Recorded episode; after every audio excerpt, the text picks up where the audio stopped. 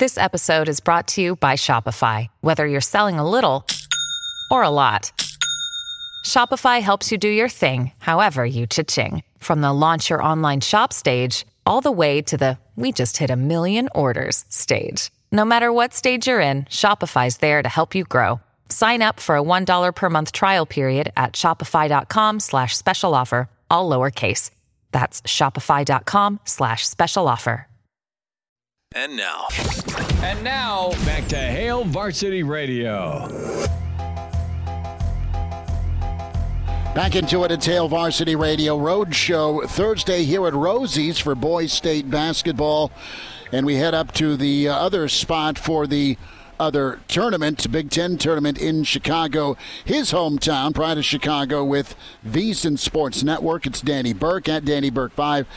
Uh, Daddy, it's been, I don't know, a month since we've talked. How fat are your pockets? Good to spend time with you. Well, I'll tell you this much. Uh, going from the fan bet perspective, meaning being at the Nebraska game last night, the pockets got a little bit thinner. And uh, being in Vegas and hitting the table certainly thinned out the pockets as well. So we're hoping we can turn things around the remainder of these conference tournaments. Daddy, take us through uh, your take on Big Red basketball. We've spent a lot of this show reminiscing, and I, I liken it to kind of, well, uh, the celebration of life, or are you in the grips of mourning? Right? There's there's two ways to go about this. Uh, when you uh, look at the obituary of 2022 2023 for Nebraska basketball, uh, remember the, the, the, the, the sweet times because there were many, specifically February, or what the hell was that with Minnesota? Last impression or more of the journey? Uh, last night was not a total shocker. Minnesota's been a tough matchup for Nebraska all season long. Nebraska was down uh, a big, and Nebraska just didn't play February Nebraska basketball. And uh, the result was somewhat predictable. They just couldn't couldn't get it done. It's almost like they were they were just out of gas. And I know they, they didn't give that type of effort, but man, they just made some well, some plays that they usually weren't making in February, some decisions. Yeah, it, you know, I mean, being there firsthand, it's kind of hard not to have that game as a lasting impression. But, I mean, you're right, Smitty. You, you look back and you know that there had been some very fun, enjoyable moments with this team. But, you know, if you're looking back on this season and, and you kind of have that thought process, I'd say that's the whole issue with this Nebraska basketball program to begin with.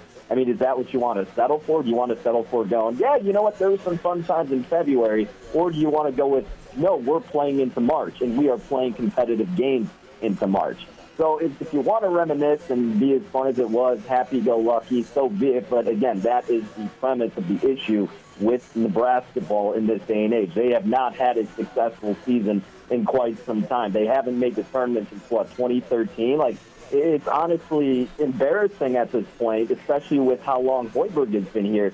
And this year, yes, you saw incremental improvements, but you can't then just lose to Minnesota in that game, a team that is metrically, statistically, record-wise the worst in the Big Ten. And you shot yourselves in the foot numerous times in that game. There were no defensive adjustments till very, very late in that game. And that falls on Hoiberg, too. They weren't closing out whatsoever. They were collapsing too hard when they were closing into the lane, and then they got exposed and they let that guy battle hit like four threes at the most crucial times. And then you had two opportunities to take the lead, and you get two offensive foul calls, and then you have a foul on the three point shot. And look, you could go back and forth and clamor whether or not that was a foul. The issue was why are you even that close to where it could be called in the first place? The guy scrambling with two seconds left in the shot clock taking a very tough shot from deep. All you have to do is put your hand up. You shouldn't be leaving your feet in that instance. And again, shouldn't even be close to where it could maybe be called. So there are so many times where they just screw themselves. And then again, with Griesel going down and turning the ball over, trying to do too much.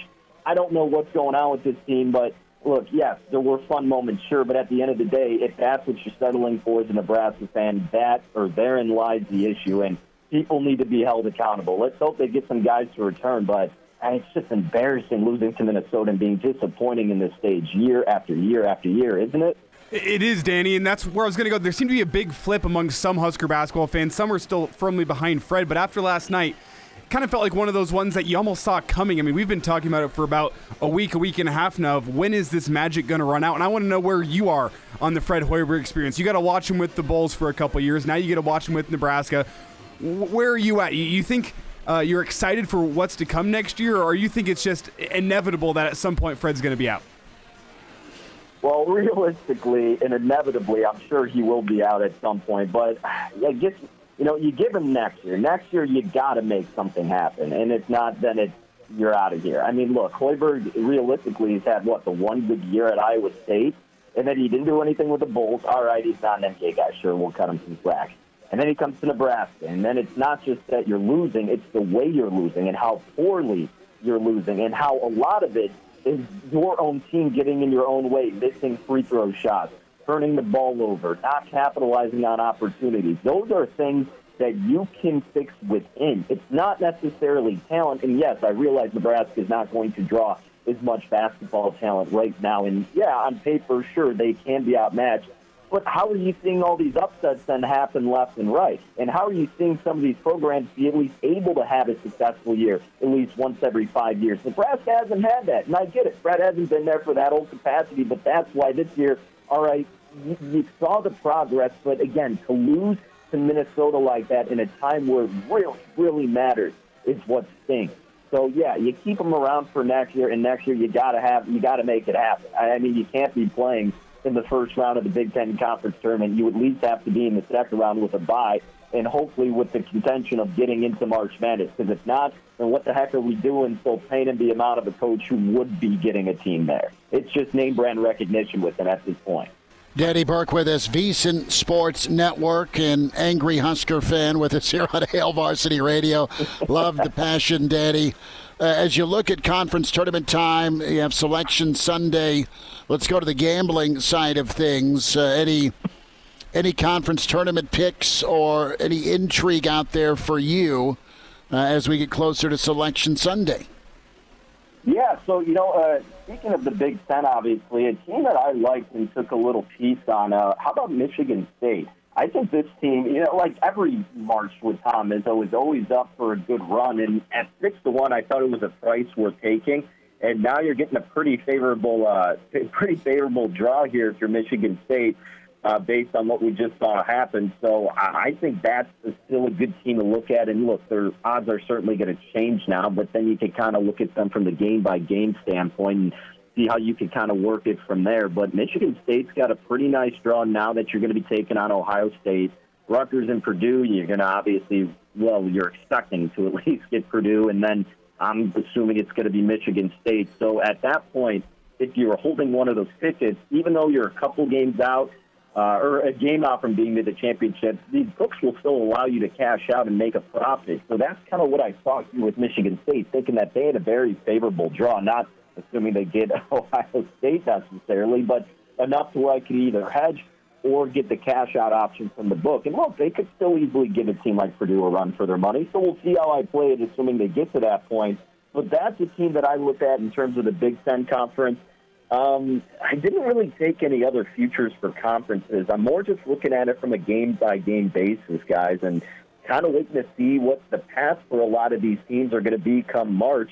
Eh, because look, yeah, you could make some of these bets a couple months out, and and you'll get a better price and better value. But I'm of the notion because of how wide open it truly is this year, how much parity there really is. I'm willing to sacrifice a couple dollars in the futures market to get a better understanding of which teams I like and then have more conviction with it in my bet and then play it. Danny Burke with us here, VSiN Sports Network at Danny Burke 5. Find him wherever you listen to VSiN Sports Network, the Danny Burke podcast, and find him and follow him on Twitter. Danny, we'll run you down here uh, next time for some NCAA tournament thoughts. Thanks for the time today. Absolutely, fellas. Looking forward to it.